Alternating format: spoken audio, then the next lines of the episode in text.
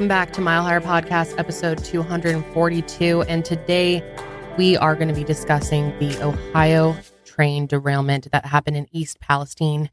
And this is one of the most horrific things that has happened in our country in a really long time. And it's shocking because barely anyone is covering it as far as mainstream media goes.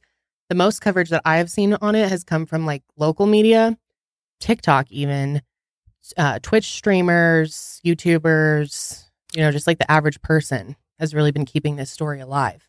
Well, when you kind of dig into it a little bit, you start to realize why that's the case. Yes, on you why the mainstream do. media is, you know, not covering it because a lot of Mhm. same investors in mainstream media also invest in the railroads. So uh, more on that here in a bit. But yeah, ever since this happened, I mean, we obviously were like, oh man, I wish we could just pivot everything and go straight to this because we have Mhm. our content planned out weeks in advance. So Yeah. we've been trying to like make sure we get this on on the schedule because there's just so much to unpack here. Everything is way worse than what the authorities have been saying. And I think the biggest thing is the long term effects hmm of the spillage of all these chemicals and the Mhm. controlled burning of chemicals into Yeah. the air. I mean, it's it's truly horrifying, honestly. And there's been comparisons to a Chernobyl like event, hmm and Certainly. it sure seems that way. Yeah. And it's something that really every American should be familiar with. And what's crazy is there's many people out there who have not even heard of this still at this point. It's been weeks now since this happened. Well, especially since I, I think there's a large population of people who watch the mainstream media Yeah, only. Yep. And so if that's where you, the only place you get your news, then it's Mhm. very censored on what they they show you. Yeah. Even my own family members, when I brought this up to them, they were kind of like, didn't really know much about it. And it's it's crazy because I've even seen people online commenting on TikTok, YouTube, Twitch, things like that, saying, "I live in Ohio, and I I had never heard of this. I had no idea that this happened in my own state." That's that's really surprising because I know Mhm. that there's been far more local news coverage on this than national news coverage. I think some Mhm. of the local, obviously local stations are going to be talking about it because that's the people who live there. So Well, and it's not going to just affect the people that live in Ohio. Obviously, it's affecting them the worst and most directly and immediately, but this very likely will affect all of us one day, if not all of North America. which is just terrifying to think about. Mm-hmm. I mean, whenever you're putting chemicals up into the air, I mean, weather picks it up and Yeah. redistributes it all over the place. Well, I'm glad that we waited a little while to cover it because so much more information has come out now that I think we have a better picture of what really happened and whose interests have been protected in the cover up of this incident. I mean, that's that's kind of like one of the main reasons in addition to just talking about how horrific this has been, the impact it's had on the people that live in East Palestine in that area. But the larger issue at play here is the railroad industry. Mhm. What's going on with that? Why are we still using technology from the 1800s virtually? And Civil War. politics obviously comes to play in this as well. And you know, where what's the government doing about it? What's their response? Why aren't they? Why isn't there more protections in place? Why isn't you know? Why did this happen in the first place? And kind of Mhm. getting looking at the root of the issue here. And why are they not getting the coverage and the funding that they need now? Oh man, this this just kills me honestly because it's just a, a prime example of of the failings of, of the government and just how it seems like no matter what politicians say on both sides as far as Mhm. what they're going to do for the average person and protecting the environment and all of these things all these promises that are made when it actually comes down to it nothing happens. There's no action. It's all this baseless rhetoric that means nothing Mm-hmm. in the end, which is just so sad, honestly, because real It people are impacted by this. Uh, you know, people who are just living their lives, they have nothing to do Mhm. with the railroad, but they happen to live near where this train derailed, and now they potentially have to deal with lifelong illnesses and, and maybe even worse. So I think it's important that everybody knows about this and, and we really dive into the root of the issue here. Honestly, it's just so depressing thinking about how this has already made an impact on so many people and how many lives it will continue to affect. Well, yeah, I mean this this on. this can happen anywhere too. Mm-hmm. I mean, the railroad goes all over the country. I used to I used to live in some places where I could hear the railroad, you know, the train come through town. A lot of small towns rural America, especially, Yes. um, is impacted by these derailments and chemicals being spilled and whatever else is burning. I mean, this can happen anywhere. And, and Mhm. had this have happened in a, in a larger city, I think there would have been a different amount of coverage put to it. You know, if this had happened in Philadelphia or somewhere with million plus people, or even in different demographics, yeah, or too. different demographics. I mean, it's it's so clear that there's just this complete. There's no. It seems like the government doesn't care about rural America and especially the average person. It- Mhm. That's just what it seems like to me. But Yeah, I I completely agree. And no matter what, no matter what politicians say to, say to try to get le- elected, at the end of the day, Mhm. it comes down to money, the lobbyists, donors. who is in their back pocket, Yep. and that's just the truth. hmm And it, it's just so sad that it's oftentimes, like you just said, you know, lower income communities that live near where the Yeah, working class through for the people, most- man. Yep. working exactly. class people who have no nothing to do with this just happen to live near where this happened and now they are impacted by it and not only that the very government that we all pay into is not doing anything is Mhm. tasking the same company that caused the the disaster to clean it up it's just it's absurd it's Mhm. absolutely this gets me mad like this gets me pissed off If you, yeah, sorry to cut you off, but yeah, if you start, you know, as we start getting into the details here, if you haven't heard about a lot of it, it's going to make you mad. It should make you angry. But it's just like time and time again throughout history over and over and over again it's like we have these events that happen Mhm. I mean, even the cleanup post 9 11. You look at people like yeah. Jon Stewart, who's been a huge vocal Yeah. supporter for, for survivors and for first responders of 9 11 and, and the impacts of cleaning up that scene was Mhm. like. And they've been dealing with the long term health effects of that. And the government hasn't done jack shit. Yeah. Well, one thing that we can say for sure, especially after this event, is that we cannot trust the EPA for shit. The EPA, pff, Trash. it's it's ridiculous. They care more about your your exhaust pipe on your on your truck than what the the rail systems are transporting across the country. It's absurd. It's insane. What does it all come back to? money, baby. Money. This is just a- Always. just, another example of, of the many we've covered on Mile Higher of profits over people. It's always profits over people. It's Yep. shareholders over kids and families and, and the environment and the wildlife. I mean, the amount of wildlife that's being impacted, the water that's being poisoned, the skies that are Mhm. black. This, this is like an apocalyptic event. And Yeah. the fact that it's like, uh, you know, we'll just kind of sweep this under the rug. There's mushroom clouds over this town. I mean, it's like, it's it's insane. And this is such a prime example of what obviously other people would refer to as like a conspiracy theory that this is all a cover up, but it's so fucking obvious. Yes, and it's shit just like this that makes people into conspiracy theorists. And it's Right. and a conspiracy theorist has gotten twisted and made into this such this Yeah. horrible term then label that you never want to associate with. But the fact of the matter is is that the government is not on our side. They are constantly covering things up, sweeping things under the rug to try and protect their own interests and they'll do it at any expense. And that's just the truth. And I could go through a gazillion examples of them doing this over and over and over again. So Mhm. it's like you have to be critical. You have to look for the information because they're not going to give it to you. No. They're not going to serve this up. They don't want to be liable for this. They don't want to be the problem. Hmm They want to distract people from it, move on. And one thing I just wanted to know is by the time this episode goes live, um, we have recorded this a week in advance. We record our content um, much sooner than it goes out. And so obviously there's a chance that there has been more information or answers have come out to some of our questions. Um, so just keep that in mind when you're listening to this.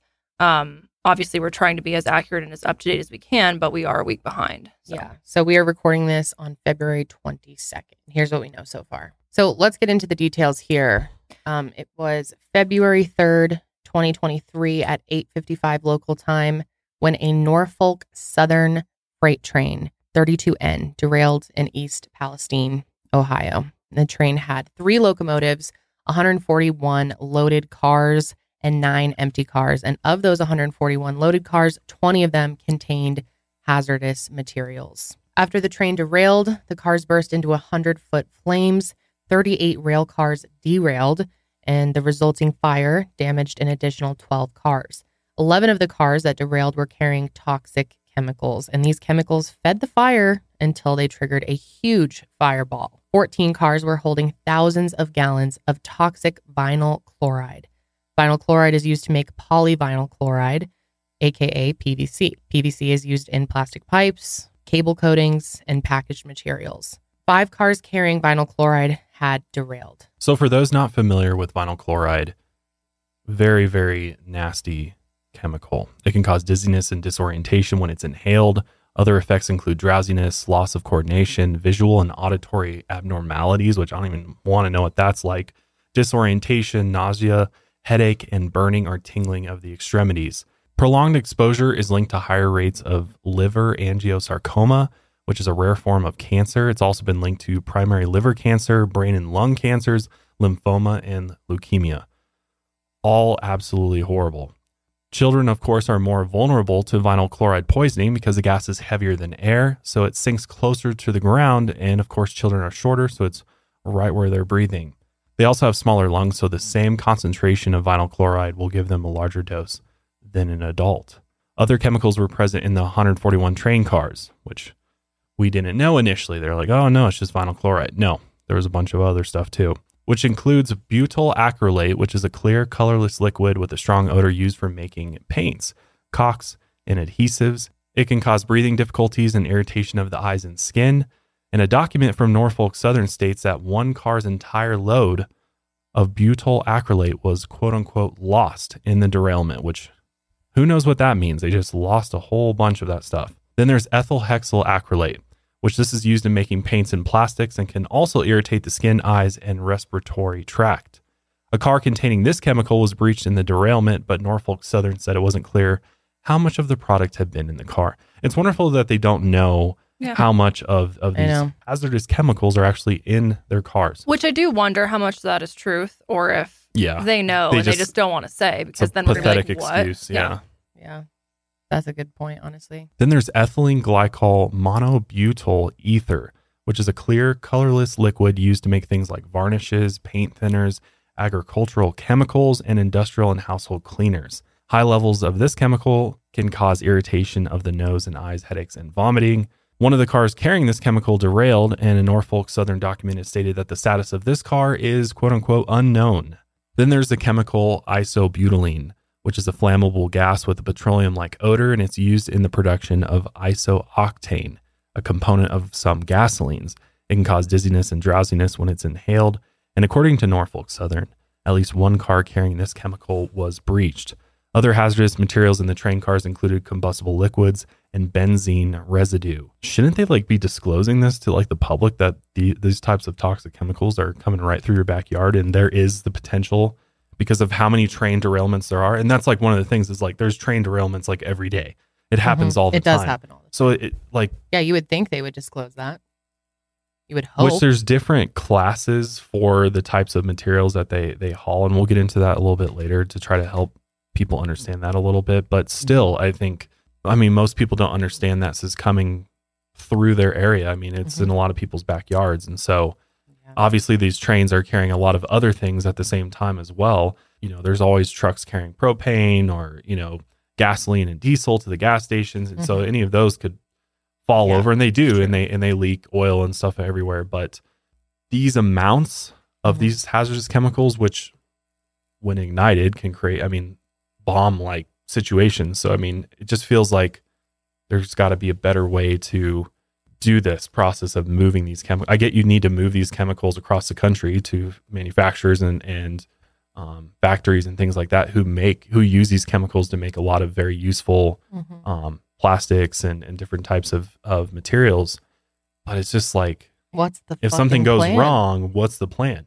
Who's cleaning it up? And it just seems like there's no thought about that. East Palestine is in Ohio. It's a small town with a population of about 4,700 people, and it's located pretty much between Cleveland and Pittsburgh on the border of Ohio and Pennsylvania. And like we had mentioned earlier, It's described as a working class neighborhood, which I think has a lot to do with the fact, or this whole reason why no one's talking about it has to do with the fact that it's working class. Mm-hmm. Um, and from the uh, 1870s until mid 1960s, East Palestine was home to a large industry in ceramics and tire manufacturing. So, just a little background there. Local officials told the townspeople within a mile radius of the crash site to evacuate while the fire burned. So, 1,500 to 2,000 people, uh, residents of East Palestine, were given the order, and schools and roads were closed during that time. Hundreds of thousands of gallons of toxic chemicals were spilling out of the train cars, and over a million pounds of vinyl chloride alone were on the train. Officials spent the next few days trying to figure out how to clean up the spill because, like we said, they don't have a plan in place in advance. They had to figure this out after it already happened. Genius. which is crazy to me because we've been doing this for so long. Yeah. I mean, years and years and years and years. And, and rather than make sure that there's protections in place, there's a response team, there's, there, you know, there's some type of, because obviously mistakes happen, accidents happen, they've been happening for forever, but they keep cutting and cutting and cutting away from, you know, the, the budgets for, you know, because obviously the railroads are, you know, on their way out essentially because of, you know, where we're going in the future. And so they're constantly trying to find ways to cut where they can. Yeah. Monetarily. So mm-hmm. it's just it's a huge problem because it's like whose responsibility is it? Is it the railroad systems or is it the government? Who's who's actually in charge of making sure that this is being done safely and Should be if an emergency effort. happens, there's an adequate response and a plan. To take care of it before shit gets really, really bad. So obviously they were very worried immediately that the vinyl chloride spill and the fire combined could cause a huge explosion.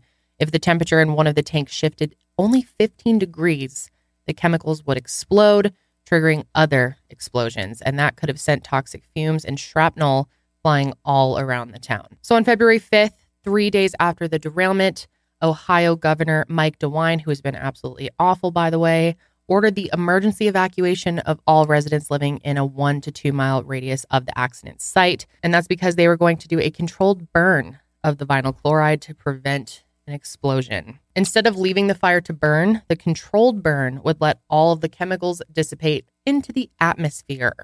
But residents still needed to evacuate during this burn. The chemicals released could obviously potentially be very deadly if inhaled. Officials went door to door, evacuating residents before the burn. Here's uh, Governor DeWine ordering His the evacuation. Press conference here. This guy's awful. You need to leave. You just need to leave. We're ordering you to leave. Uh, this is a matter of life and death. Uh, what's different now is we know that something is going to happen around 3:30. Uh, this controlled release will actually take place, and you are in imminent danger. So on February 6th at 3:30 p.m., officials began burning off the vinyl chloride, and residents watched in horror as a black plume of toxic smoke rose above their town. According to officials, this burn was successful. We've got a video clip of that controlled burn. This is just absolutely insane. How is this a controlled activity whatsoever? It's unbelievable. This footage is Basically blow it all up. just. This looks like a bomb going off. Yep. Yeah, And then you it get the mushroom cloud. Oh, but it's controlled, Josh. Right. That's right. They're in total control here for sure. But you're in imminent danger during this controlled burn. hmm Look at that smoke, so thick, so dark, That is a lot too. terrifying. Look how black that just looks. Ugh. So deadly. That's insane, man. They said a one to two mile radius. You're going to need to be way farther away than Yeah, that. way more than that. One to two miles. This is look how high it's going up into the atmosphere. Into our atmosphere. Yeah. The fuck. this is just uh, the fact that this they thought that was a good idea. Well, they didn't have a plan. They're like, this is the only idea. Let's Yeah. just blow it up. Yep. So at first, the hot air above the Earth's surface wouldn't let the ominous black plume dissipate into the atmosphere. The plume became trapped at 3,000 feet and wasn't able to move above a layer of the clouds, which this is known as an inversion layer, which blocks cooler air from rising. So here's a smoke plume from a distance.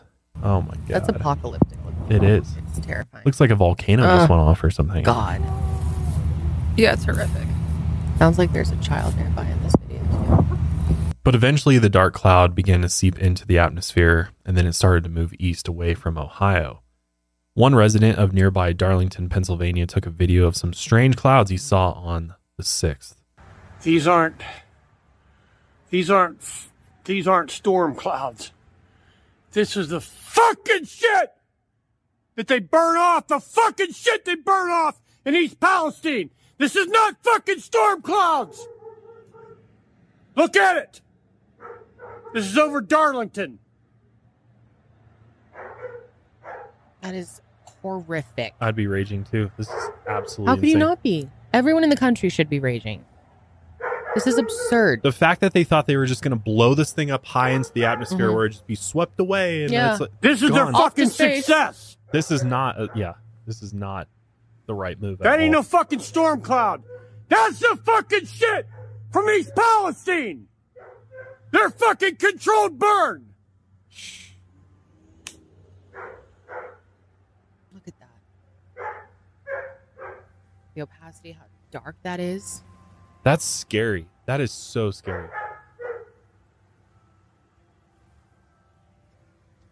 This whole video. It's all just toxic gas up there. Mm-hmm.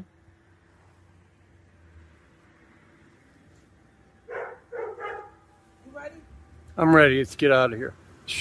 I would be so fucking I wish we could get the fuck out of here.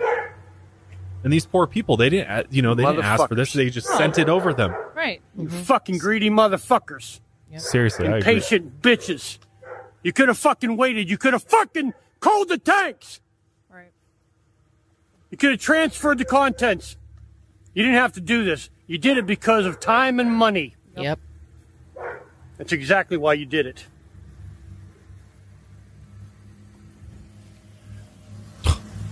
I mean, really just put yourself in your shoes or in this person's shoes. Yeah. You're at your house. Like Yep. picture everyone who's listening to this. Picture being at your house. You step outside your backyard. You look up, and this is the shit that's going on. So now you got to figure out. Okay, do I stay here? Mm-hmm. Do I pack up myself, potentially my kids, my pets, you know, my house, and leave? And the majority of people aren't able to do that. Exactly. Many people cannot leave. Whether that's Where do you go? Right. Where do you go? And also, so the fact that oh, so you're just not going to work? Yeah. Sorry, I got to take some days off because the fuck, I'm literally sitting in toxic fumes. And what are you supposed to do if you're someone who lives paycheck to paycheck and you Right. can't go afford an, a hotel Right. Just or go have take no little one, vacay. no family to go stay Right, with or anything? Like a lot of people have no options. This So was- for the governor to just be like, "You need to leave," fucking where? well, he didn't. bro? Even, he didn't even. know- The the governor clearly didn't know this is what was going to happen. no, he, he didn't no- know. he he's like listening because they're these- the Norfolk Southern's like, all right, here's what we'll do. We'll do something called a controlled burn. Mm. We'll genius. can- we'll blow it up. We'll send it straight up into the air, so it won't dissipate everywhere on on the town, and then it'll just get swept. up. And the governor's like, great, sounds good. Is it? What's it going to cost us? Oh, it's nothing. And I'm thankful to people like that who stayed and took some footage before leaving, putting themselves potentially at risk for a longer period of time so that the rest of us can see the truth of what's really happening there because the fucking media is surely not going to show us. Yeah, I, I mean, they just made that this whole thing a million times worse by doing that. Just because the chemicals were burnt off does not mean the risk is now gone. When vinyl chloride is burned, it decomposes into different gases, including hydrogen chloride and phosgene. But also, I was just going to say, check out these photos from passenger planes flying over the airspace of Ohio. See this black, God, demonic looking cloud it looks like a almost like a compared to all of the other clouds around it. Look at how black a black hurricane. and toxic that thing looks. Looks like a black hole. Yeah, It does. look at the center of it. Might as well be. Imagine flying over that. Holy fuck! Be like, what just happened down there? It reminds me of like a volcanic eruption. So hydrogen chloride has a very strong odor and it is highly corrosive to any tissue that it comes in contact with. It causes chemical burns to the nose, mouth, eyes, throat, skin, and the swelling that it causes can lead to suffocation. So this chemical is clearly very dangerous and can be fatal. The other problem is hydrogen chloride is a very unstable compound. It binds with water, including water vapor in the atmosphere. And when hydrogen chloride sticks to water, it becomes hydrochloric acid. Hydrochloric acid. That's right, people. So this means there's potentially a huge mass of hydrochloric acid in the atmosphere that can return to Earth's surface as acid rain. That's right, acid rain. Phosgene gas smells like fresh to musty hay, depending on how high or low concentration it is. It's extremely toxic, and it was heavily used as a chemical weapon in World War One. As many as 85% of the 91,000 gas related deaths in World War I were a result of phosgene. When you inhale phosgene, it is it's probably one of the worst ways to die. It causes symptoms like coughing, burning in the throat and eyes, blurred vision, nausea, and vomiting and difficulty breathing. So like suffocates you while also burning you. It can also cause burns similar to frostbite when it comes in contact with skin. In the war, phosgene acted as a powerful choking agent. Many people who were exposed to high levels of phosgene developed fluid in their lungs 24 to 72 hours after exposure, which leads to an absolutely horrific, violent, and painful coughing fit followed by choking to death ultimately. So these chemicals, phosgene and hydrogen chloride, were potentially released into the air during the chemical burn. That's on top of the vinyl chloride and other chemicals that have seeped into the air. Again, since there hasn't been a huge amount of complete media coverage from the mainstream, some people started to think that a cover up is going on. And the next incident we're going to be talking about is definitely a cause for concern. So, News Nation has been amazing when it has come to covering all of this, and it's come at a cost. On February 8th, a News Nation journalist named Evan Lambert was arrested at a press conference at East Palestine High School. The press conference was being held by Governor Mike DeWine. And while Evan was broadcasting live, he was asked to leave by school officials. Evan didn't want to leave since he was just doing his job, but police threw him out and arrested him anyway. And here's some of the body cam footage. Which major violation of his rights right there. Yeah. Freedom time. of press. It's very obvious this is a cover up.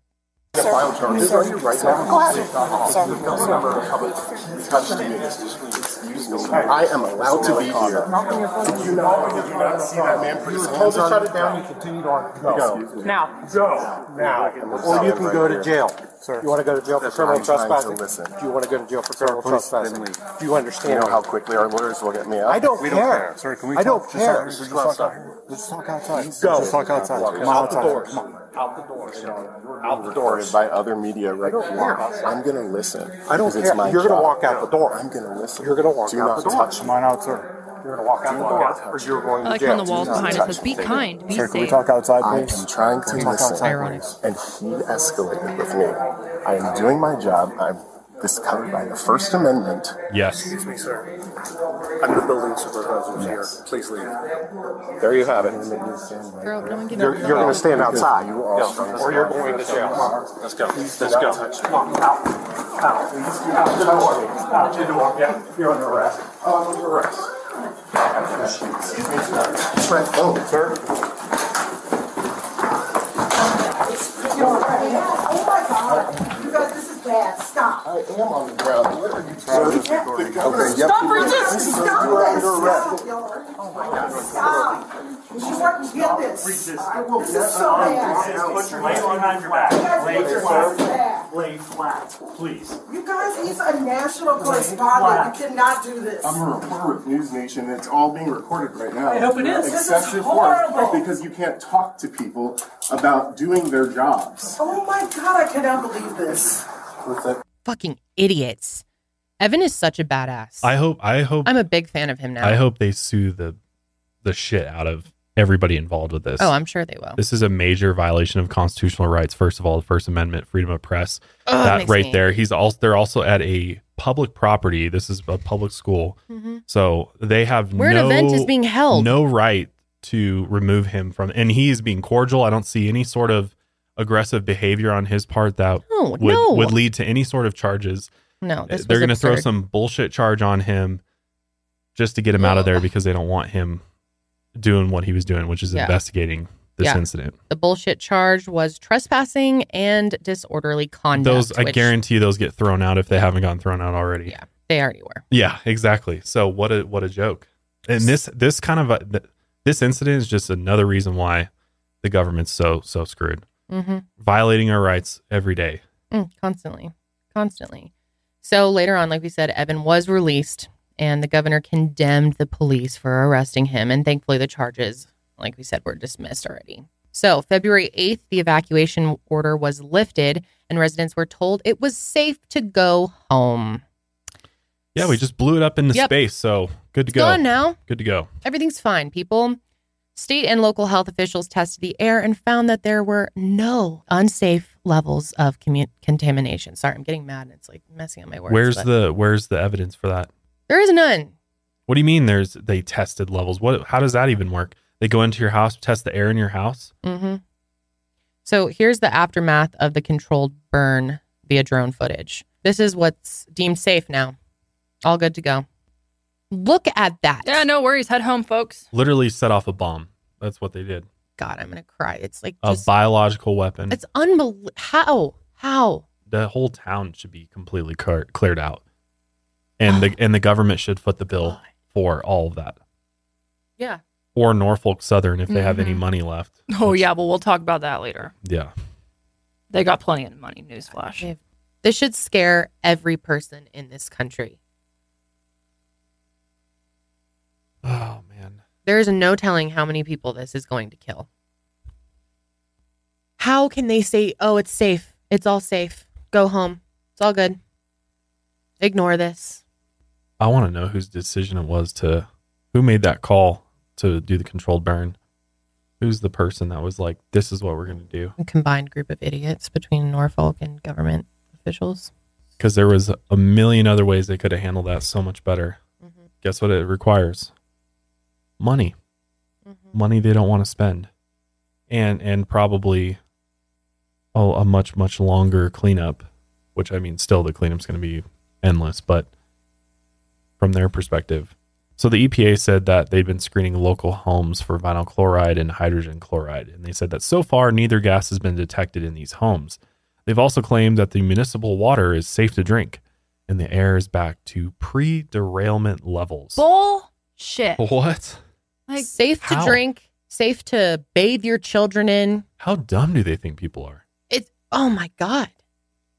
After seeing this, that we're just going to believe that, that the water's safe to drink and, And so the air quickly, is just- back to normal. Right. How stupid do they think people are? Yeah. So they advised residents with private wells to drink bottled water until their wells could be tested. But they've said that people drinking the local city tap water don't have to use bottled water. But obviously, many residents don't trust the EPA or Norfolk Southern.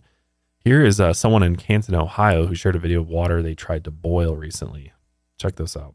Tell me This if you've is ever Canton, this. Ohio, about 45 miles from East Palestine, Ohio. We boiled some water, and you can see the film on top of the water. And then look at the rain you left on the pan. My water has never done that. I'm going to get a tester for our water. I'll keep you guys updated. As if our water is not bad enough. That doesn't look normal at all. You can see like that, the like filmy sheen it has on it. I'm so grateful for people who have shared all of this because without them, we would never know. Well, and Others would never know. Yeah. Well, we were just talking about this off camera about how I mean, one of the the blessings of social media and the internet and so many people having access to it is for these very situations that in the past were very easy for Mhm. the government and other entities to just sweep under the rug, cover up because they they had total control over the release of information and now we can live stream things, we can post things to all these platforms and they have no way to shut us all down. So we're actually able to get the truth. It's just not from the people who would who you would expect to get the truth from, Yep. right? It's just average people. Yeah. Social media has changed the fucking game. Local residents are not at all convinced that the air and the water is safe. They say that animals are being killed as a result of the chemical spill and burn. About 3,500 small fish were killed in the creeks around the derailment site shortly after the crash. Got a little clip of that. And before we play some of these clips, I just wanted to give a warning to all of you animal lovers out there that this is very disturbing to watch and you may want to skip it. I am currently in Negley, Ohio. I'm at the corner of By Road in US 170 North. This is the bridge that goes over top of Leslie Run. This is their filter barrier that they have currently. But I think it's important for people to see the dead fish. Um, I'm gonna walk under the bridge here above and show you. Coming right up, another fish. Um, there's hundreds of them up here in this area across here. Hundreds. Another fish. Another fish. They're just everywhere. Um, fish, fish, fish. I mean, these are minnows. I mean, they are in our streams. Fish, fish, fish, fish. This is only along one side um, that I can safely walk the water without uh,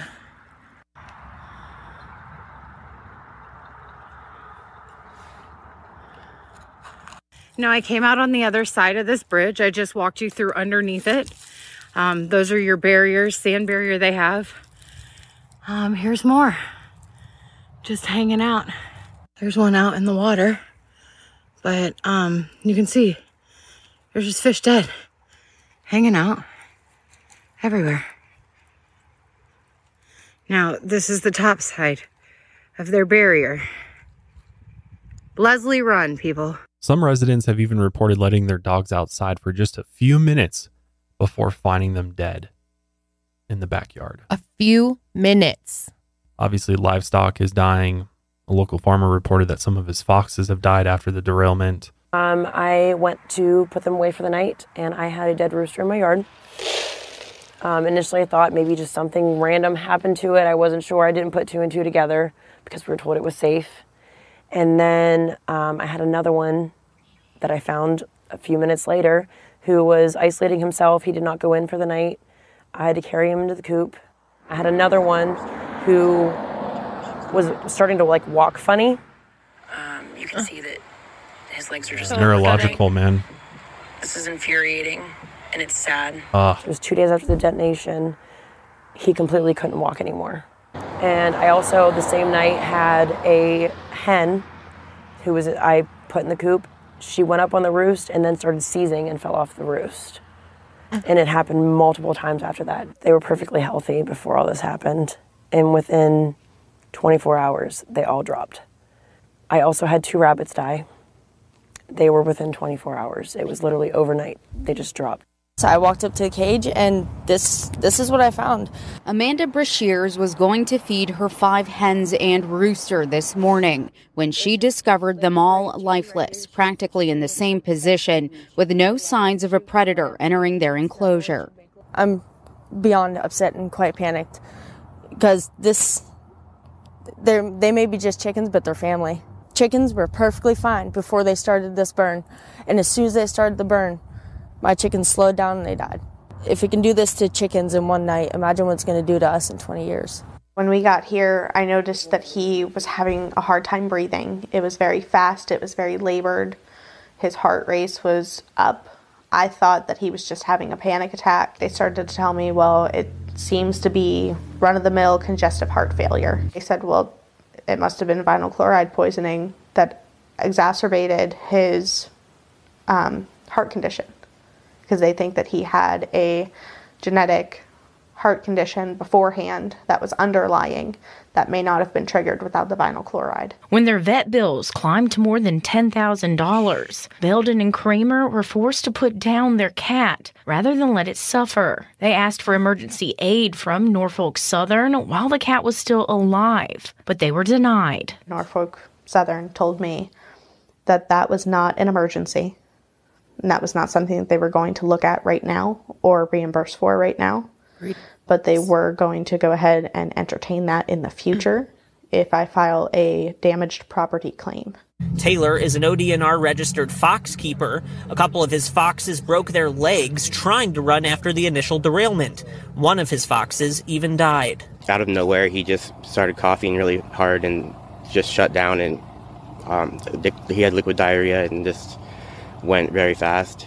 Taylor tells me all of his foxes have been sick and acting different since the weekend. Some have abnormally puffy faces, including the one he's holding.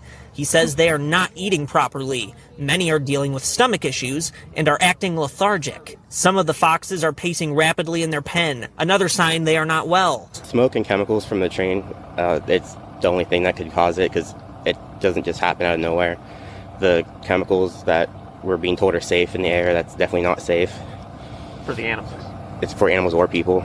After watching that, it's just infuriating. It's so sad. I mean, as a pet owner, and I mean, I just can't even imagine. I'd be so upset if my, you know, my dogs went outside and then died. Oh my god, I can't even think about it. I can't even fathom what that would be like. Ugh, makes me just want to Which cry. just, I mean, it, it, this just is a example of how dangerous the air really is, and these chemicals are. You know, you know, you may not be able to see them anymore, but they're still there. Right. And Yep. there's enough that it's killing animals, smaller beings, at a rapid rate. So, Mhm. uh, like one of the the young ladies in there said, it's like if it's killing animals in a day, Yeah. what is it going to do to us 20 years from now? And it's and that's what's absolutely insane. Terrifying. However, of course, officials told residents that the hazard to livestock is very low. They also said that residents shouldn't worry about the health of their pets.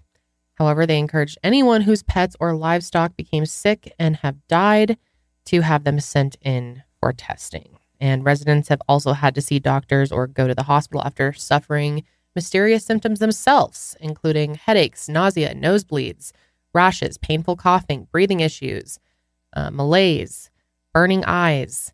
And one resident was diagnosed with acute bronchitis from the vinyl chloride fumes. Also, it's important to note that obviously it's very sad for farmers that have livestock dying just to watch the animals that they raise suffer. But a lot of them are, you know, selling livestock as food. And you've got to wonder, I mean, how much of that is going to get back into our food? I don't even understand how they're planning to test this or I Mhm. just feel like all of the things that they're saying, that the officials are saying is just complete bullshit. Oh, yeah. Like there is no factual evidence to back up anything they're saying. And not to mention, this is going to really affect farmers financially because if they choose not to sell their livestock, that's going to have a serious impact on their business as well. Residents have also reported lots of oily sheen over many of the local creeks. And when they disturb the water using rocks or sticks, the water makes this ominous sort of chemical bubbling. Here's some examples. The first being from Ohio Senator J.D. Vance. Hey guys, so I'm here at Leslie Run, and there are dead worms and dead fish all throughout this water. So, something I just discovered is that if you scrape the creek bed, it's like chemical is coming out of the ground. Can, can you show? Can you come here?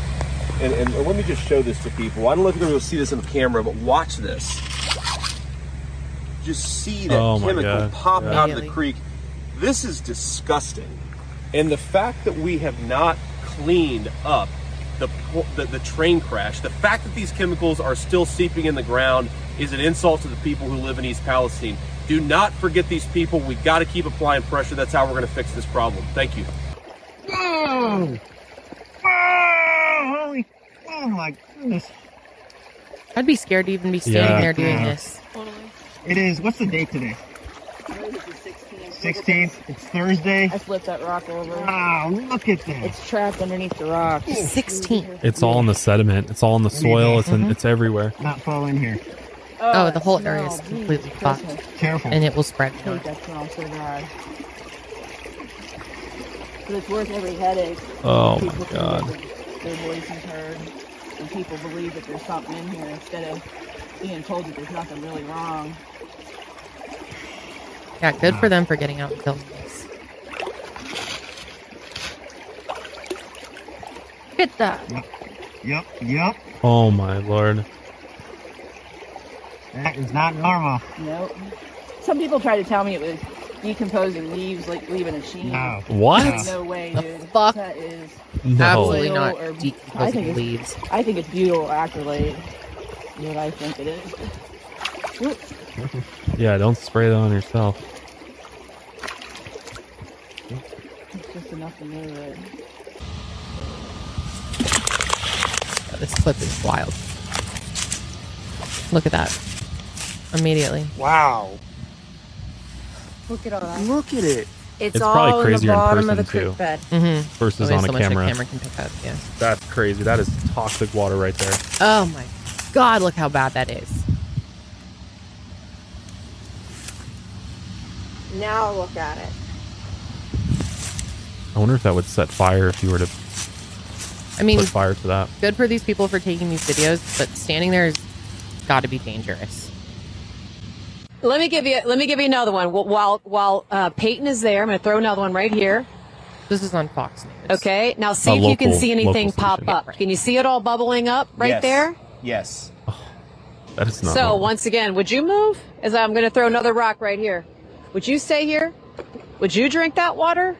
Would you be affiliated with this? Would you bathe your kids when it's bubbling up and looking like an oil slick? But some people can't move. Some people are completely stuck there.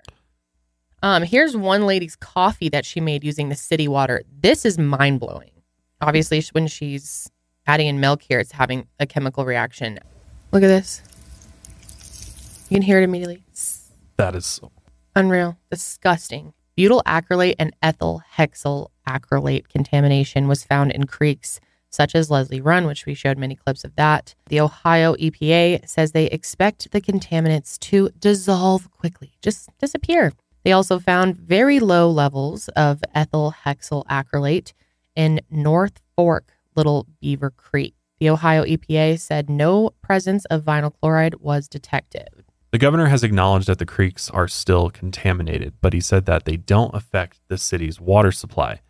As for the air, the EPA has said that residents might still smell a weird odor, but it's nothing to be concerned about, which is so the opposite of what everybody else teaches you growing up. Like, if you smell something funny in the air, like you get out. Like in your home, like carbon monoxide, you get out. What do you mean if you smell an odor, it's normal? That's that's not right. So obviously it sounds like everything is good to go, right? Would you drink or bathe or cook with this water? Would you let your kids drink or bathe in the water? I think everybody probably wants to get the hell out of town because they clearly are not telling us the truth about what's going on. But again, the EPA and the government are just continuing to say over and over again it's safe, there's no toxins, it's okay, everything's good. But would they drink it? Well, let's find out. So, my question for you, Ohio Governor, would you drink the water in East Palestine if a resident asked you to today? Are you comfortable with saying that you would drink that water? Oh, absolutely. Look, we've tested this water. Uh, all five wells that go into the village system are clear. Uh, absolutely, the water the water is safe. Uh, look, I, I think that if the EPA administrator wants to stand here and tell people that the tap water is safe, by all means, uh, they should be willing to drink it. Are you? Uh, no, I just told uh, I told Tom. I think that uh, if I was living here, uh, I would drink the bottled water for now. Better safe than sorry, especially since it's being provided for free. Uh, that's the guidance I would give it. Again, you know, residents are going to make their own decisions on this, but my honest personal advice is I'd be drinking the bottled water right now. Would you move? I don't know. I don't live here, so I don't plan to move. But What would you? I don't know. I, I, I don't I don't know. I don't know that it's what's going through their minds. Um, many people here can't afford to move, and that's why we stand up and fight for them.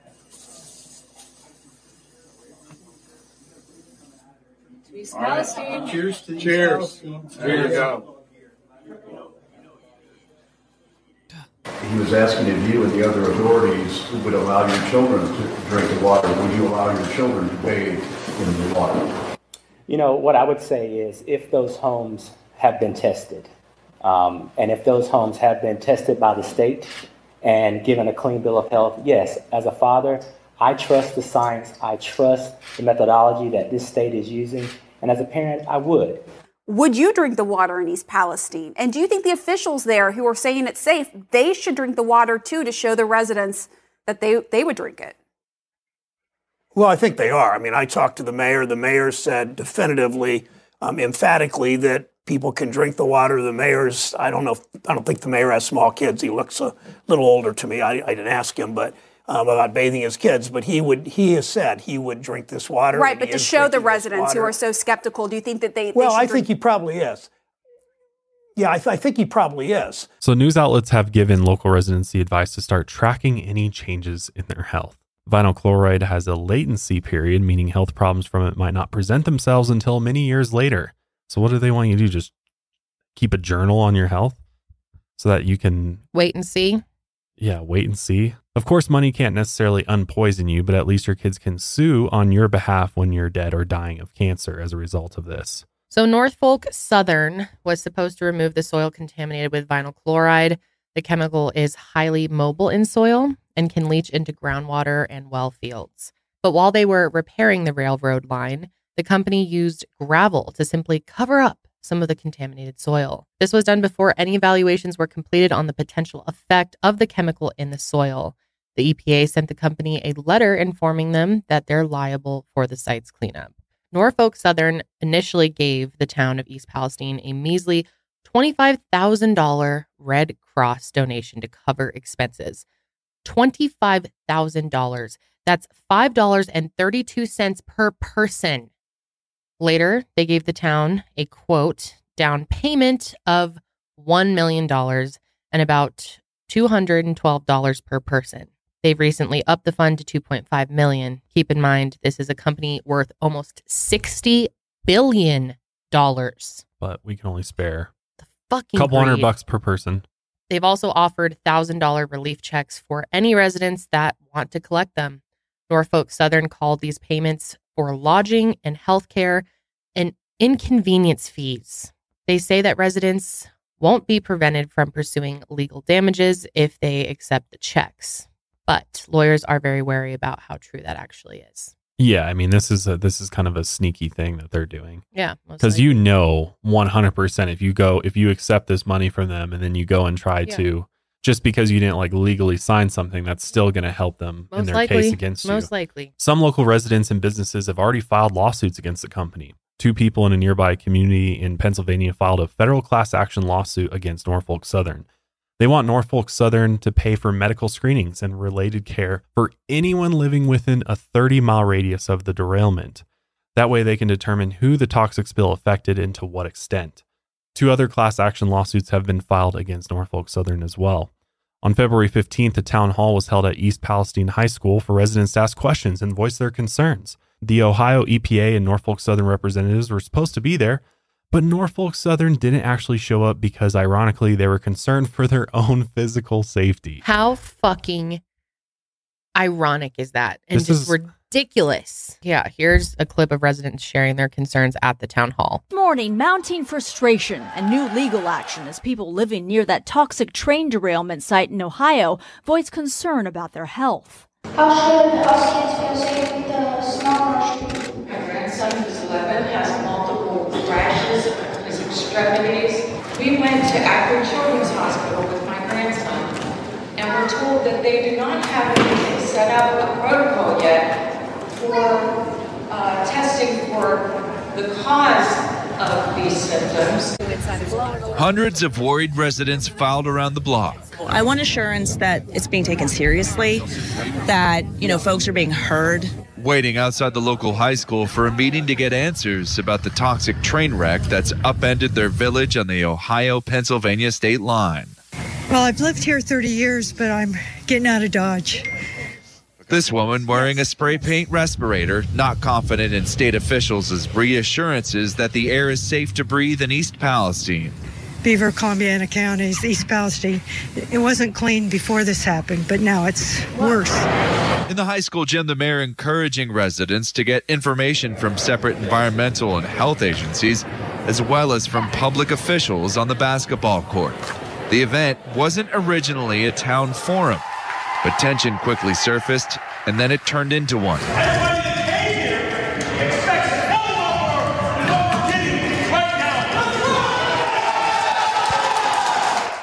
Residents of East Palestine, Ohio, unsure if their water or air is safe, unloaded on public officials. The mayor telling reporters the rail company, Norfolk Southern, was a no show. I need help. I'm not ready for this. I, wa- I wasn't built for this. I always consult- thought of myself as a leader of men, and I have the village on my back, and I'll do whatever it takes. What, we either detonate those tanks or they detonate themselves. This option, yes, harmful chemicals went into the air. I am truly sorry, but that is the only option we had. If we didn't do that, then they were going to blow up and we were going to throw shrapnel all across this town. So Norfolk Southern CEO Alan Shaw actually sent a letter after all of that and he said, quote, I hear you, we hear you. I know there are still a lot of questions without answers. I know you're tired. I know you're worried. We will not let you down. You already have let them late. down. Little late. Fucking idiot. More like we hear you, you're annoying, we will continue to ignore you and eventually wait till you stop bothering us and then we will ignore this all completely and sweep it under the rug. So I just wanted to comment on the mayor's last remarks there. He was saying that Yeah. We had no option but to do this controlled demolition Right. basically because we were worried that if things were burning and burned out of control then it would set off this chain react basically a bomb in the town and send shrapnel everywhere Mhm. but i don't even we don't even know how true that statement is i mean he, he seemed like that was their only only solution which is just scary to think that the only solution was to control burn this So obviously the media, as we have mentioned, especially the mainstream media, has been insanely quiet about this incident to the point where many Americans have no idea that this even happened. And they've been following Norfolk Southern's lead by minimizing the true scope of the damage done and the health hazards that will come from it. The company tells their people what to say. Those people tell the lobbyists, the Congress people, etc. And these people tell the regulators, these people inform all the media what line or what spin to take on things. And like we had mentioned, this is a working class town, um, and, you know, one of the poorest regions of the country, and this area has been continually devastated by environmental issues, including those related to mining. And this area is pretty widespread with diseases of despair, and it's you know basically ground zero for the U.S. opioid epidemic. I mean, coal miners were targeted by Purdue with OxyContin, which became known as quote hillbilly heroin. Hillbilly heroin. Nice. So, corporations, the government, the media, the ruling class, none of these people have to care about this region because the people are just a bunch of hillbillies in their eyes. But these people matter, and this could happen in most of the country's backyard. Now, what's really weird is that the 2022 film White Noise, where the town, A Town, is forced to evacuate after a train derails and spills toxic chemicals, was partially filmed in East Palestine. And some of the residents actually participated in the film as extras. One resident of East Palestine, his name is Ben Ratner, and he states, quote, "The first half of the movie is almost exactly what's going on here." And he added that the parallels between real life and the movie are, quote, uncanny. And for this to have just come out in 2022 is so incredibly eerie. And how often do we see movies where then something very similar or identical to what happens to the movie then plays out in real life? And for for the people in the town to have been extras, right, acting out what That's they were soon going to be, li- it's like mind blowing. it's a mind-blowing coincidence if it is a Yeah. coincidence at all But it almost Yeah. just proves the point of like, why, if they picked to film this movie in this location for a reason, so why would you not be taking precautions knowing that this could very well happen in this community? Right. Like it's it's so so ridiculous how if you're going to film a movie about this in this community, you picked this for a reason, you know, whatever it may be because these people are in a smaller area and are mm-hmm. known as working class and there's a big railroad going through. So you know the dangers. People knew of the dangers ahead of time. Why would you not have some type of plan in place in case this happens? Well, it makes you wonder why it happened. But what's really infuriating about all of this is that the derailment was entirely preventable. So we're going to take a look at why this happened in the first place. The train departed from Madison, Illinois on February 1st, and sometime before it derailed on the 3rd, it broke down. Employees were concerned that the train was overweight and too long at 151 cars, 9,300 feet long, and weighing 18,000 tons. just think about that for a moment Fucking massive. 9300 feet long 18,000 tons. We're running this down railroad ties and rails that have been there for a long time. Mm-hmm. Very antiquated technology. Running trains that are longer and carrying more weight obviously make the company what? More money. But they're not safe. The derailment was likely initiated when one of the wheel bearings or axles suffered an overheat failure. Once a detector on the railroad track identified the problem, the conductors applied the emergency brakes, but it was too late at that point. Surveillance footage from a resident's home showed the wheel bearing in the final stages of this overheat failure and the fire spreading. Here's that clip. This is crazy. That is so scary, dude. So you can see the the active flames there. Terrible. And these trains are so long that like nobody even knows it's happening. They have these sensors and stuff, but I feel like the response to this, there's just like, well, what are we supposed to do? Stop the train? Well, it takes so long to stop the train. By the time you do, it's running Mhm. off the tracks. Mm-hmm. You got active fires going on.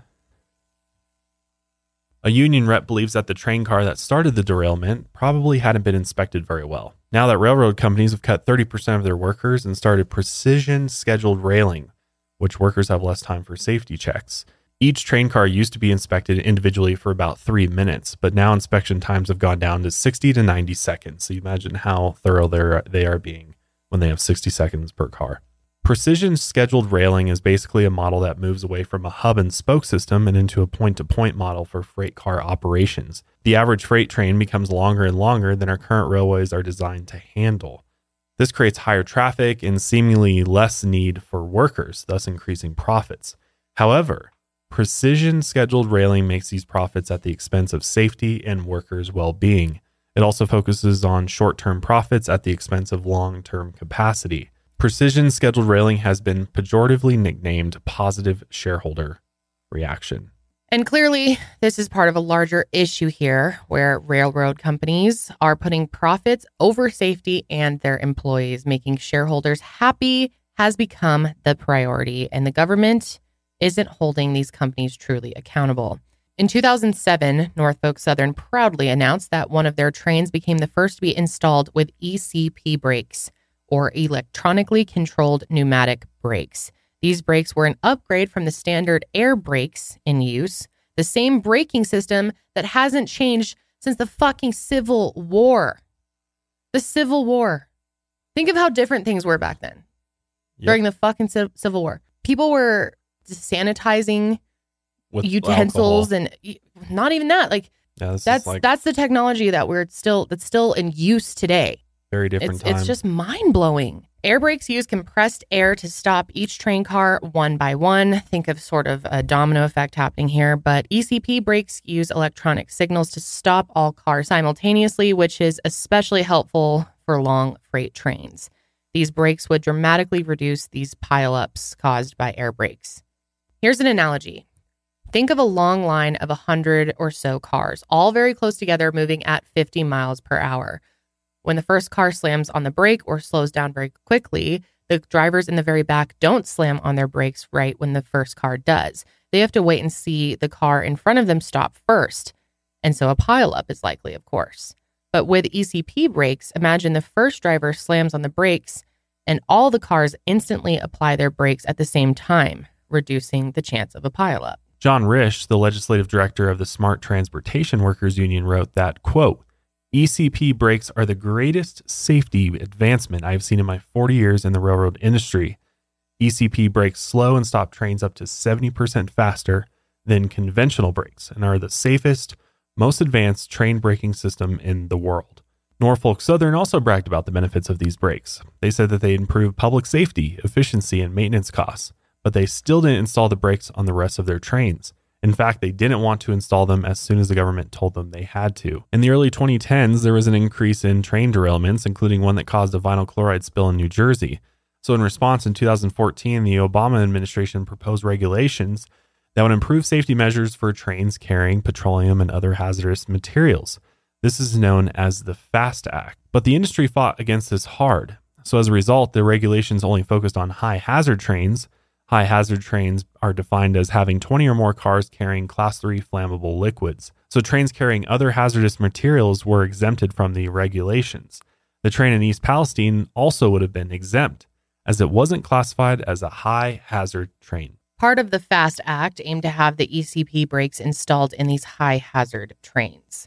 Within two years of the mandate taking effect, the act stated that the Government Accountability Office had to run cost benefit analysis to see if ECP brakes were worth it. But in 2017, rail industry donors gave millions of dollars to GOP campaigns, and Norfolk Southern lobbyists fought hard to get the ECP brake rule removed because they said it wasn't cost effective.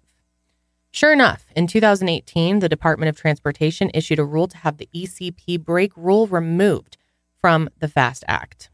They did a revised cost benefit analysis that showed the benefits of the brakes didn't outweigh the costs of installing them. And this was under the Trump administration. Basically, they crunched the numbers and they discovered that our lives are worth less than the railroad company's profits. They acknowledged that the brakes would potentially prevent hundreds of millions of dollars worth of societal damages from accidents and spills. The brakes would also reduce emissions, making our air cleaner, but installing them would cost more than those benefits are worth to them. Here's a direct quote from the analysis. The analysis uses a value of 9.6 million per statistical life saved, consistent with the current DOT guidance. So this is how much your life is worth according to DOT. The Obama admin DOT calculated that over 20 years, the brakes would cost up to $664 million and save between $470 million and $1.1 billion from accidents that would be avoided. The Trump admin DOT reduced the benefits range to between $131 million and $374 million.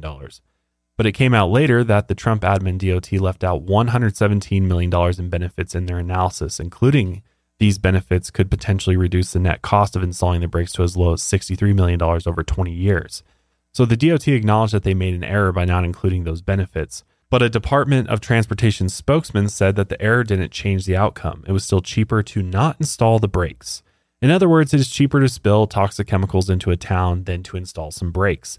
It's cheaper to potentially give an entire town cancer than to install these brakes, permanently damaging the homes, businesses, lives, and emotional and physical well being of 5,000 plus people is cheaper than installing the damn brakes. The potential net costs over 20 years were estimated at $63 million to $245 million for the industry as a whole. And in case you were wondering, last year, Norfolk Southern made a record 12.7 billion in revenue and 3 billion in profits. Unbelievable. And they're bitching about these brakes. Sick. Sick. Because if Norfolk Southern paid for the 20 year cost of brake installation for the entire industry, it would cost them between 2.1% to 8.17% of their profits from 2022. If they paid the annual cost for 2022 for the entire industry, they would have only spent between 0.35% to 0.77% of their profits for that year. So it's like, what is this? Is like a no brainer. Why isn't this happening? So these ECP brakes would have made the East Palestine event much less severe. Yet somehow our lawmakers have not acted to make sure these brakes are a requirement, even after the derailment. This isn't a partisan issue. The railroad industry has paid lots and lots of money to keep politicians on both sides of the aisle in their pockets. And sadly, because of that, there's a chance that Norfolk Southern may not be fully held accountable for the damage that they have done to East Palestine and the surrounding area. So Norfolk Southern may have to pay 40 to 50 million dollars in a casualty charge stemming from the derailment. A $50 million charge would equal roughly 1.7% of their 2022 profits. So don't worry, guys. The true victims here are the shareholders, but thankfully, they'll be fine. According to Wall Street, if history is a guide, this incident won't have a long term effect on Norfolk Southern's share. In fact, this temporary dip in their stock price is a buying opportunity or a unique opportunity for investors. Unreal. So the reason why we likely didn't see a ton of coverage, especially once more and more information came out around the derailment on mainstream media like CNN, CBS, Fox, and ABC, is because The three top institutional shareholders in Norfolk Southern are the Vanguard Group, who has a 7.68% stake in the company, BlackRock Fund Advisors with 4.57% stake, and SSGA Funds Management with a 4.46% stake. These guys are also major shareholders in many of the big media companies, including the ones I just mentioned. ECP brakes alone wouldn't have prevented the accident entirely, but when you take into account the other spared expenses that would have prevented the East Palestine derailment and account for the time plus number of accidents in the last 20 years, it becomes clear that NS put profits over people, which again, not shocking at all. It was reported in 2021 that Norfolk Southern laid off over 35% of its operating crew members since December 2018. Since the summer of 2019, Norfolk Southern had also been trying to cut the size of operating crews by half. They also started forcing locomotive engineers to work as conductors under threat of termination due to crew shortages, which was because they were doing layoffs, pay was shit, and there was no sick leave, which is absolutely insane, which was also a violation of union agreements. These railroad companies cut like a third of their staff knowing safety would suffer and didn't care because their magic stock numbers would go up and shareholders would be happy. Between 2018 and 2019, U.S. rail companies laid off more than 20,000 rail workers. These are the biggest layoffs in the rail industry since the Great Recession. The rail force in the U.S. has dropped below 200,000, which is the lowest level ever. At its peak, there were over 1 million people working in the rail industry. That is, that is just, it's like, then what's the point? Like, maybe it's time to move on from the rail industry then, or modernize it in some way, because cutting costs, cutting people who are actually doing safety checks and making sure Mhm. that these trains are operating. And giving them 60 seconds to do it. Fucking nuts. And it's just, oh man, greatest evil in this country are shareholders, I swear. Meanwhile, Norfolk Southern spent $4 billion in stock buybacks last year. And keep in mind, the rail industry lobbyists group had complained before that installing ECP brakes would cost the industry $3 billion. And for those who aren't familiar with sto- stock buybacks, it's when companies buy back their own shares in order to decrease the number of total shares that are in circulation. And this can b- boost earnings per share and increase the share price. This ultimately benefits the company's executives and shareholders, of course. And these rail workers and their unions were fed up with these working conditions. As you might remember, last fall, they were planning on going on a nationwide strike. Interesting timing here. They were demanding that they be guaranteed sick leave. At first, the unions were asking for 15 days, but they eventually lowered this to just four, which is ridiculous in itself. But fact that they couldn't even get that. But Biden asked Congress to crush the strike and force the rail workers to accept a deal favored by the rail companies. So Congress voted to block the strike, and rail workers were given one paid sick day per year. One. What? How does that make any sense? Especially after we just came out of a pandemic and learned how important it is that people stay home when they're sick. Fucking stupid. But when you're operating these massive machines that are transporting all these materials across our country, you would think that they would have the best care possible. yeah. And I mean, Hmm. they're they're dealing with hazardous materials on a daily Just basis. People like absolute shit. Rail companies slashing 30% of their workforce and not offering paid sick leave has encouraged workers to come in when they're sick or exhausted. Precision scheduled railing, along with these issues, have created a negative safety culture, and we can see the effects of this. Norfolk Southern has seen an increase in accidents in the past three years. No surprise there. Yeah, trains are becoming less and less safe, according to the Federal Railroad Administration. About 1,000 derailments occur each year, and there were 1,049 instances in 2022 out of roughly 535 million miles traveled. If nothing is done, then there will be plenty more East Palestines, and it could have easily happened in your own backyard. Here's a clip of Sil Caggiano, a hazardous materials expert, reacting to the events that unfolded. basically nuked a town with chemicals so we could get a railroad open. I was kind of surprised that when they quickly told the people they can go back home, but then said if they feel like they want their uh, their homes tested, uh, they can have them tested. I, I would have far rather they did all the testing. Caggiano says it's possible some of these chemicals could still be present in homes and on objects until you clean them thoroughly. Oh, there's a lot of what ifs, and we're going to be looking at this thing 5, 10, 15, 20 years down the line and wondering, gee, cancer clusters could pop up, you know, well water could go bad. So we wanted to quickly mention a previous Norfolk Southern train derailment to give more context to the situation. And this was the 2005 Graniteville, South Carolina train derailment disaster. On January 6, 2005, at around 2:40 a.m., two Norfolk Southern trains collided near the Avondale Mills plant in South Carolina due to a misaligned switch. The collision caused the second train to derail, and the lead engines of both trains derailed along with 16 freight cars from the second train and one from the first. One of the derailed cars from the second train was carrying 90 tons of chlorine gas. This car ruptured and it leaked out about 60 tons of chlorine gas into the air. And that day, nine people in Graniteville, South Carolina, choked to death from chlorine gas inhalation. And over 550 people visited the hospital for respiratory issues caused by chlorine gas inhalation. Months later, another person died due to issues stemming from breathing in the chlorine gas on the 6th. And of course, the financial consequences for Norfolk Southern were absolutely disgraceful. In the first quarter of 2005, their operating ratio only took a 1.7 point hit.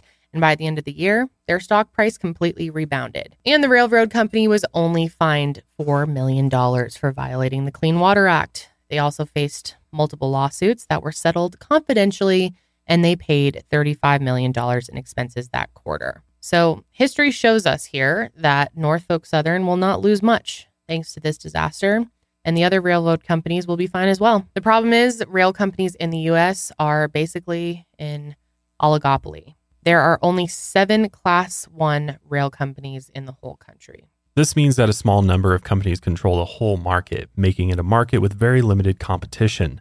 There are only a handful of rail companies in the US that are all controlled by a small number of tycoons. So there can't really be any new competitors to change the industry standard. Realistically, what could a new railroad company do? Build new rail networks? They certainly can't operate on the existing networks, which are privately owned and operated. That's why hanging around railroad tracks is considered trespassing. When these companies form an oligopoly, they can then collude together, essentially forming a monopoly. Shippers can't choose better competitors, and we as citizens have very little power to do something about it. That's why we rely on our elected officials to hold them accountable and ensure safety. But with the rail industry's near unlimited supply of liquid cash, they can essentially buy our politicians. And with the politicians in their pockets, meaningful change is unlikely. This leaves us pretty much screwed. The rail industry has spent more than $756 million to lobby the government since 1998. This is more than Poland's current GDP. These lobbyists have targeted politicians on both sides of the aisle. So they buy out both sides. So it doesn't Mhm. matter what side you're for, Exactly. nothing ain't going to get done. That's right. And during the past six years, Norfolk Southern has contributed about $98,000 to Ohio statewide and legislative candidates. And during that same time period, they filed 200 required lobbying disclosures. 39 of these disclosures showed that lobbying targets were state officials, including Mike DeWine. 197 other disclosures showed state legislators as the targets. Most of these lobbying attempts were Norfolk Southern lobbyists trying to influence these lawmakers on generic rail issues. But some of them were lobbyists trying to influence these lawmakers to stop legislation that would create tougher rail safety standards. A month before the derailment, Norfolk Southern gave it the maximum $10,000 to fund Governor DeWine's inauguration festivities. And they've contributed $29,000 to him since he first ran for governor in 2018. So do you think the governor is going to go on TV Right. and say anything? It explains it all. When you connect the dots, you follow the money, it all makes sense. It's a donor of his. Mhm. So he's not going to risk that donor money going away. He'll not. he'll lie to his own constituents Of course not. in order to keep that money coming in. Mhm. That's how sick and twisted this is. So the Graniteville derailment happened back in 2005, but it's an important incident to look at if we want some insight into how the Ohio derailment might play out. Now we're going to move back to the present day and talk about some of the other derailments and disasters involving hazardous chemicals. Because if you've been paying attention to the news recently, you've probably seen a weird uptick in these sorts of events. So on February 13th, just 10 days after the East Palestine derailment, a Union Pacific freight train hit an 18 wheeler in Splendora, Texas. The train dragged the truck a half mile past a railroad crossing, which had no gates. 21 train cars derailed and the driver of the 18 wheeler was killed. Hazmat teams arrived on site, but none of the train cars had breached. Instead, they worked on clearing the 100 gallons of diesel fuel that spilled out of the truck. On February 14th, a truck carrying nitric acid crashed in Tucson, Arizona. Nitric acid came spilling out of the truck after it rolled over. Nitric acid is a hazardous toxic chemical used in making fertilizers, dyes, rocket fuel, explosives, and plastics. It is highly corrosive and can cause burning of the mouth, eyes, and throat. Everyone within a half mile of the crash site was evacuated. There was also a shelter in place order given for those within a one mile radius of the accident. On February 16th, a Norfolk Southern train derailed near Detroit, Michigan. 30 cars from the train derailed. One train car was carrying liquid chlorine, but it didn't get breached. Also on the 16th, a massive five acre warehouse fire erupted from a plant nursery in Kissimmee, Florida. The fire took 21 units, 75 firefighters, and 12 hours to put it out completely. A big concern was the amount of plastic plant pots in the nursery. These plastic pots burnt up and melted, releasing a ton of chemicals into the air. Now, officials cleaning up the nursery are left with a mangled mess of burnt plastic pots. And then on February 20th, which is just 2 days before we are recording at around 2:30 p.m. local time, there was a massive explosion at a metal plant in Bedford, Ohio. Bedford is about 70 miles northwest from East Palestine. The incident has been described as a mass casualty event. And as of right now, February 22nd, when we are recording, it has been reported that 12 people have been injured and one has been killed. So, as we're finishing up recording this, I happen to see a news clip pop up saying that a federal preliminary report is supposed to be released tomorrow on the East Palestine train derailment. So let's let's play that real quick. By tomorrow, people who live near that toxic train derailment in Ohio could learn more about the accident and any long term risks. Federal investigators will release a preliminary report on the crash. Meanwhile, regulators are telling the train company to pay up.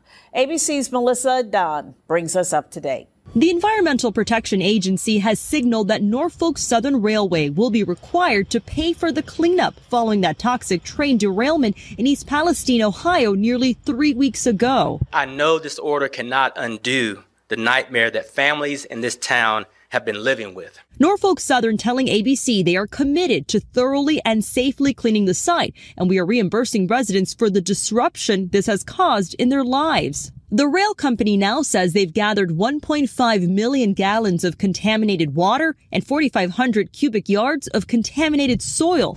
Meanwhile, the Ohio Department of Health has transformed an East Palestine church into a health clinic for residents concerned for their health and who say they've been facing numerous symptoms since the derailment. 24 patients seen on the first day alone, and appointments are filling up quickly. State and federal authorities are telling skeptical residents that the water is safe. We know things are right now, and we just need to make sure that in the future they're all right as well. Former President Trump, who has been critical of the Biden administration's response, visited East Palestine Wednesday afternoon. The White House quick to respond to that visit, noting it was the Trump administration that withdrew train related safety regulations.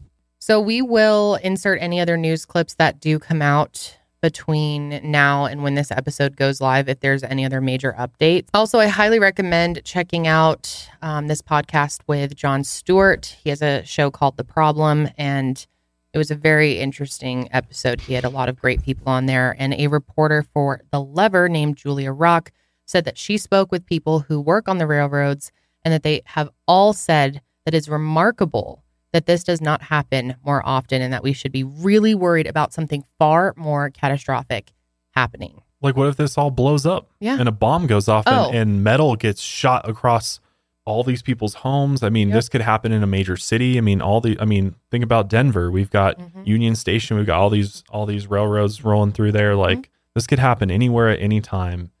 And it could be even worse than this was. And this was absolutely horrific. It's terrifying. So there are a few ways to help. We will link several, you know, GoFundMe's and donor organizations where you can help the people of East Palestine, which it really shouldn't be on all of us to help them, but clearly the government and North Norfolk South- Southern are barely going to do shit for them. So they really need help.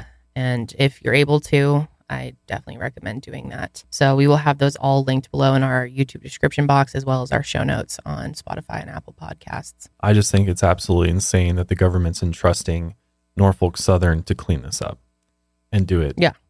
Cuz they're going to yeah. There's no way there, there's no way they're going to be able to they're going to spend the money that is actually required to do an adequate job of cleaning this up and also mitigating the long-term risks that come as a result of this.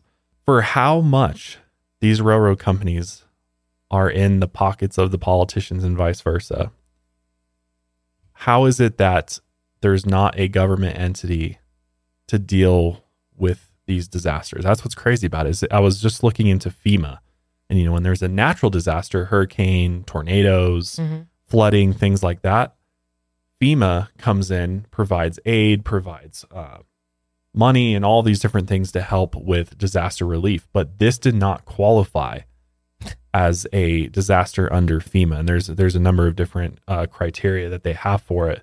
But this is basically all on Norfolk Southern. Like the government's like they made the mess, And they they caused it, they got to pay. I agree, they should pay. They should. I think the shareholders should lose all profits for the year and give it to the cleanup efforts Mhm. and providing every resident of this town with enough resources to take care of their health, not just in the short term, but long term. Because you know, Mm. there's Oh, we're yeah. we're going to see long term effects from this, one hundred percent. Mm-hmm. Mm-hmm. And it and I'm sure it's it's going to be absolutely horrific. And with this acid rain, I mean, it could spread all over. Like this will likely be something that you know will affect people as far as the the East Coast, West Coast, like the whole Oh, yeah. country is going to be affected by this in small ways. Obviously, the people in Ohio are at a much higher risk, but like I said, it's something that every American should be concerned about. Well, we clearly need to break up the railroad, the railroad companies. The Mm-hmm. fact that they're in a monopoly together and they control the whole thing. I mean, it's time to modernize this shit. Yeah, these greedy fucks. I mean, It's if so you you look at you look at countries like Japan, European countries, you look at their railroad systems and Oh my God, their rail systems so different. and they have gotten with the times over there for the most part. I mean, obviously there's there's still some older trains over there, but compared to how we're moving all of this materials across, you know, the wide expanse of our country, and it's on tracks that were built 100, 200 years ago. And not only that, we don't even have adequate personnel working to make sure that these. I guarantee you that if they put in more resources, more employees, paid employees well, got the best of the best to work on the railroad systems, that they could make this significantly safer. We'd have Oh, far less sure. derailments. For this could actually be an efficient system for people to travel across across the United States. We modernize our trains, we move them to Mm-hmm. um, you know, electric systems and I, I just think there's a reason why we're still in the 1800s or early 1900s when it comes to the rail systems here in the United States, and it's because of the of the Norfolk Southern, Union Pacific, and these major players that are just reaping huge, huge profits Mhm. at the expense of everybody else, pretty much. and the politicians that are letting them fucking right, do it, letting them do it. and the media that's uh, it, they're guilty as well. I'm glad. I'm glad to hear that Pete's finally heading down there because it's like, dude, get get down there. Like, Yeah, but what is he even gonna fucking do? He's been very disappointing to me. Well, he's he's got the power to to get these regulations put back into effect. Like Trump's administration removed them, but then no nobody's put them back into into place. And so it's like Well, we'll that hasn't been a priority. Clearly, I I feel like the overall thing here is going to be we're going to say we're going to do as much as we can. You know, politicians are going to step up to some degree until this dies down, until the media or the next complete- horrific yeah, thing happens. Right. And distracts people and goes. then move on. And these people get well, forgotten. it's like we, you know, briefly I'll mention this. We were gonna also talk about Yes. um the UFO sightings and, Mhm. and the you know the different things have been shot down, but we Yeah. were, we obviously were like, that's not important. That's a distraction, really. Which I think is well, it's not also- not important, but like Well, it's kind of not important. because some of it is is honestly kind of bullshit. Like they they spent Yeah. four hundred thousand on a missile that shot down a hobby balloon. Yeah, I know. I mean, there the more we're finding out about that, the more I'm like, God, is there is is this just all orchestrated? Is there just like distractions over here from a real disaster that's happening over here to keep us all over the place. There's this crazy shit happening. This, it's just, it feels like the world's in complete turmoil right now. It is, is how it feels. It's very Everything's in chaos, and it feels completely out of control. We feel helpless.